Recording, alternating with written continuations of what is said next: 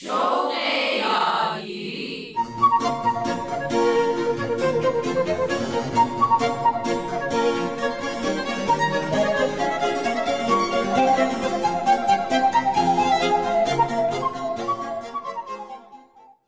و درود بر شما همراهان همیشگی رادیو پیام دوست. رامان شکیب هستم و این چهارمین برنامه از مجموعه برنامه های شوق یادگیری است. دوستانی که برنامه های گذشته رو شنیدن می‌دونن که هدف از تهیه این مجموعه کمک به والدینی است که می‌خوان فرزندانشون در تحصیل موفق باشن به همین مناسبت پای صحبت کارشناس محترم برنامه سرکار خانم مینا مهاجر میشینیم تا از دانش و تجربیاتشون بهره بگیریم موضوع این هفته مربوط به والدین نیست که می‌خوان فرزند با استعدادشون جهشی درس بخونه. ببینیم نظر خانم مهاجر در این مورد چیه. موضوع مطرح شده درباره کودکان باهوشی هست که به سرعت یاد می‌گیرند، بیشتر از سن و سالشون می‌فهمند یا پدر و مادر احساس می‌کنند که سطح درک و فهم فرزندشون بالاتر از همکلاسانش است و از جهت دیگر از مدرسه رفتن خسته شده و نسبت به یادگیری مباحثی که از قبل می‌دونه بیعلاقه هست. در اینجا چیزی که به فکر بعضی از خانواده ها می‌رسه یا به اونها توصیه میشه این هست که کودکشون جهش تحصیلی داشته باشه. البته اگرچه خوب هست که ما به طور نظری این مطلب رو بیان کنیم که تک تک لحظه ها در کلاس و لحظه هایی که کودک در مدرسه حضور داره در فرایند یادگیری داره شرکت می‌کنه ولی در عمل بسیاری از کودکان سرآمد و باهوش از مرور مباحث تکراری و مهارت هایی که قبلا کسب کردن دچار دلزدگی و بیعلاقگی میشن. و خب طبیعتا در این شرایط بسیاری از والدین به موضوع جهش تحصیلی فکر می‌کنن.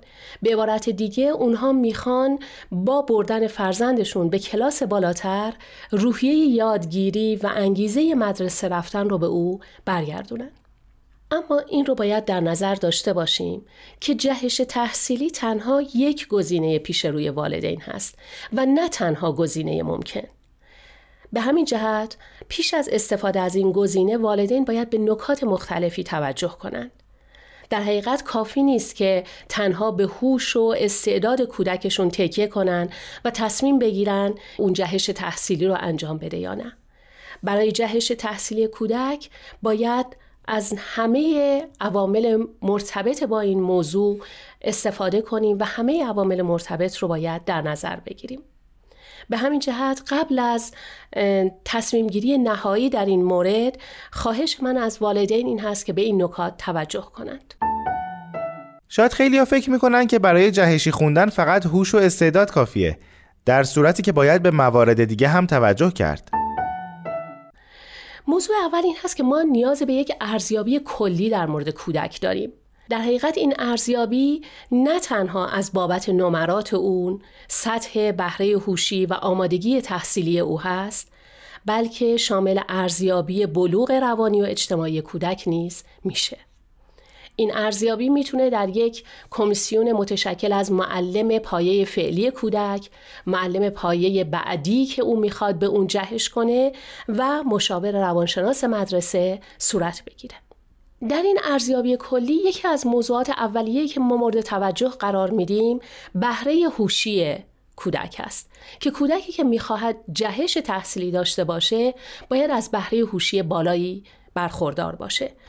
در حقیقت چیزی که مورد توجه قرار گرفته تا به حال این هست که دست کم هوش بهر حدود 124 به بالا رو این کودک باید داشته باشه و این هوش بهر به وسیله تست هوشی که توسط روانشناس انجام می‌گیره یا به تایید روانشناس می‌رسه باید انجام بشه. خب این اولین مورد بهره هوشی بالا. البته خیلی از پدر مادرها ممکنه فکر کنن که بچهشون خیلی خیلی باهوشه. خوشبختانه امروزه با روش های علمی میشه هوش رو اندازه گرفت. موضوع بعدی آمادگی عاطفی و روانی کودک هست. کودک باید از نظر رشد عاطفی و روانی هم مورد ارزیابی قرار بگیره که این کار به وسیله روانشناسان متخصصی که این ارزیابی رو انجام میدن صورت خواهد گرفت در صورتی که کودک از نظر عاطفی به رشد کافی نرسیده باشه جهش تحصیلی به مقطع بالاتر می‌تونه برای اون اثرات منفی داشته باشه و مشکلات مبنایی و زمینه‌ای و پایه‌ای رو برای او ایجاد کنه. آمادگی دیگری که باید مورد توجه ما قرار بگیره آمادگی جسمانی کودک است. موضوعی که ممکنه ما خیلی به اون توجه نداشته باشیم و اون رو خیلی مؤثر ندونیم ولی کودک از نظر رشد جسمی هم باید مورد ارزیابی قرار بگیره رشد اندام ها، قد و وزن متناسب با سن و سال کودک باید مورد تایید مشاور سلامت مدرسه قرار بگیره. این هم یه مورد دیگه که هوش تنها کافی نیست. مثلا بچه اگر جسمن ضعیف باشه شاید تفلکی نتونه وقت زیادی برای درس خوندن بذاره و زود خسته بشه. موضوع بسیار مهم دیگری که در این جا نقش اساسی رو داره رشد اجتماعی کودک هست. در حقیقت باید این رو در نظر داشته باشیم که رفتن به کلاس بالاتر صرفاً به معنای آموختن دروس سختتر نیست. بلکه وقتی کودک به کلاس بالاتری میره مراوده و ارتباط با دوستان و همکلاسی ها هم بخش بزرگی از زندگی اون رو تشکیل میده. در حقیقت اون داره همکلاسی های همسن و سال خودش رو ترک می‌کنه و با کسانی که سن و سال بالاتر از اون دارن مرتبط میشه. اینکه او چقدر قادر به ارتباط مؤثر با دیگر همکلاسی ها هست نکته بسیار مهمی هست. زیرا ممکن هست که یک کودک گوشگیر، ترسو و فاقد اعتماد به نفس کافی وقتی به کلاس بالاتری میره در اون کلاس تنها بمونه، منزوی بشه و یا حتی مورد تمسخر دانش آموزانی که از نظر سن یا جسه از او بزرگتر هستن قرار بگیره و در موارد خیلی شدیدتر ممکن هست که مورد سوء استفاده های مختلفی از طرف اون کودکان بزرگتر واقع بشه. در حقیقت مهارت ها و توانایی های اجتماعی و رشد اجتماعی کودک هم باید مورد ارزیابی و توجه والدین و مشاورین روانشناس قرار بگیره.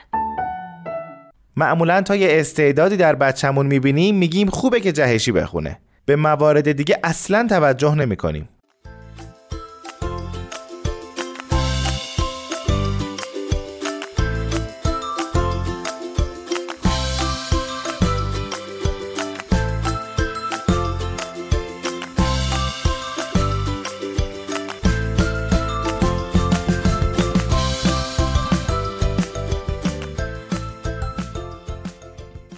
موضوع دیگری که بهش توجه می‌کنیم در این تصمیم گیری علاقه و انگیزه بالا هست در کودک. این رو باید در نظر بگیریم که این والدین نیستن که به کلاس بالاتر میرن. به همین جهت کودک باید خودش انگیزه و علاقه زیادی به جهش تحصیلی و یادگیری مباحث جدید داشته باشه. بعضی اوقات ما می‌بینیم که والدین هستند که فشار زیادی به کودک وارد می‌کنن تا اون کلاس ها رو با سرعت طی کنه و انگیزه های مختلفی هم دارن. انگیزه مطرح کردن خودشون یا افتخار ایجاد کردن برای خودشون از طریق فرزندانشون. و در حقیقت این والدین برای کودک حق انتخابی قائل نیستند. چیزی که در اینجا خیلی مهم هست این هست که مهم نیست که کودک چقدر سرآمد و نابغه و باهوش است. مهم این است که آیا برای این کار خود کودک از شوق و انگیزه کافی برخوردار هست یا نه؟ درسته دیگه. اصل کاری خود بچه است. اونه که باید انگیزه داشته باشه. موضوع دیگری که بهش توجه می‌کنیم آمادگی تحصیلی همه جانبه کودک هست.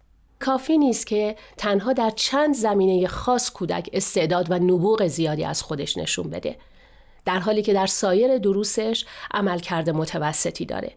برای مثال ما ممکنه کودکی داریم که در ریاضی یا خواندن و نوشتن یا زبان درخشنده هست و خیلی استعداد خوبی رو از خودش نشون میده. در حالی که در سایر دروس خودش نمرات متوسطی می‌گیره.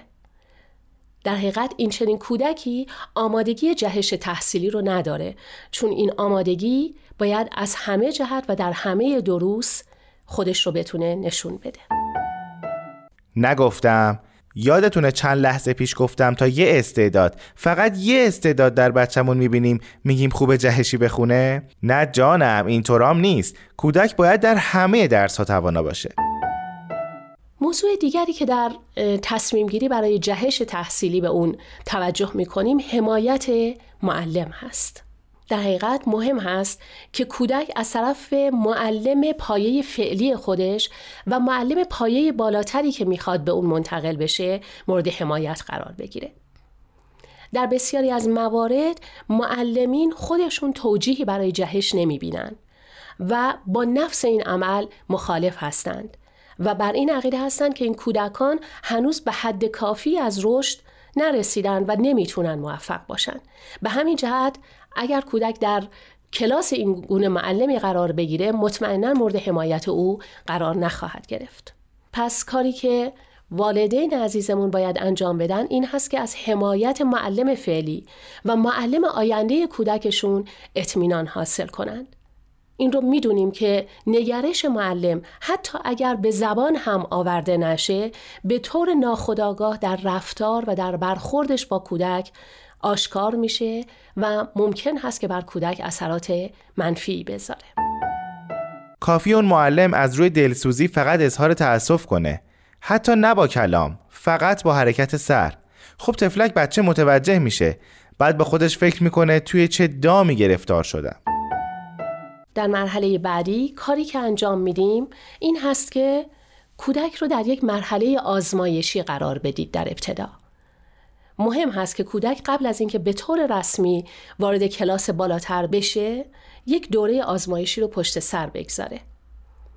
در این دوره آزمایشی اون می‌تونه توانایی های خودش رو محک بزنه می‌تونه مطمئن بشه که آیا حاضر هست با شرایط جدید کنار بیاد با همکلاسی های جدیدش بتونه خوب بگیره و عادت کنه مباحث درسی رو درک کنه و نهایتا باید به کودک این اطمینان رو بدیم که در هر زمانی اگر تصور کرد که نمی‌تونه و یا نمی‌خواد به کلاس بالاتر بره امکان بازگشت به دوره قبلی براش وجود داره. نکته آخری که مایل هستم حتما خدمت شما عزیزان بگم این هست که جهش تحصیلی تنها یکی از راههایی هست که می‌تونه استعدادهای کودک رو زودتر شکوفا کنه. اما تنها راه ممکن نیست. کلاس ها و آموزش های دیگر هنری، ورزشی، مطالعات جانبی و خیلی راه های دیگری وجود دارن که می‌تونن به یک کودک باهوش کمک کنن که هوش و استعداد خودش رو در زمینه مورد علاقش حتی بدون رفتن به کلاس بالاتر و فشار ناشی از اون بتونه باور کنه. خب دوستان اینم از برنامه امروز. اگر این برنامه رو مفید می‌دونیم به دوستان و بستگانی که فرزند محصل دارن توصیه کنید این برنامه رو گوش کنن. به امید دیدار تا هفته آینده.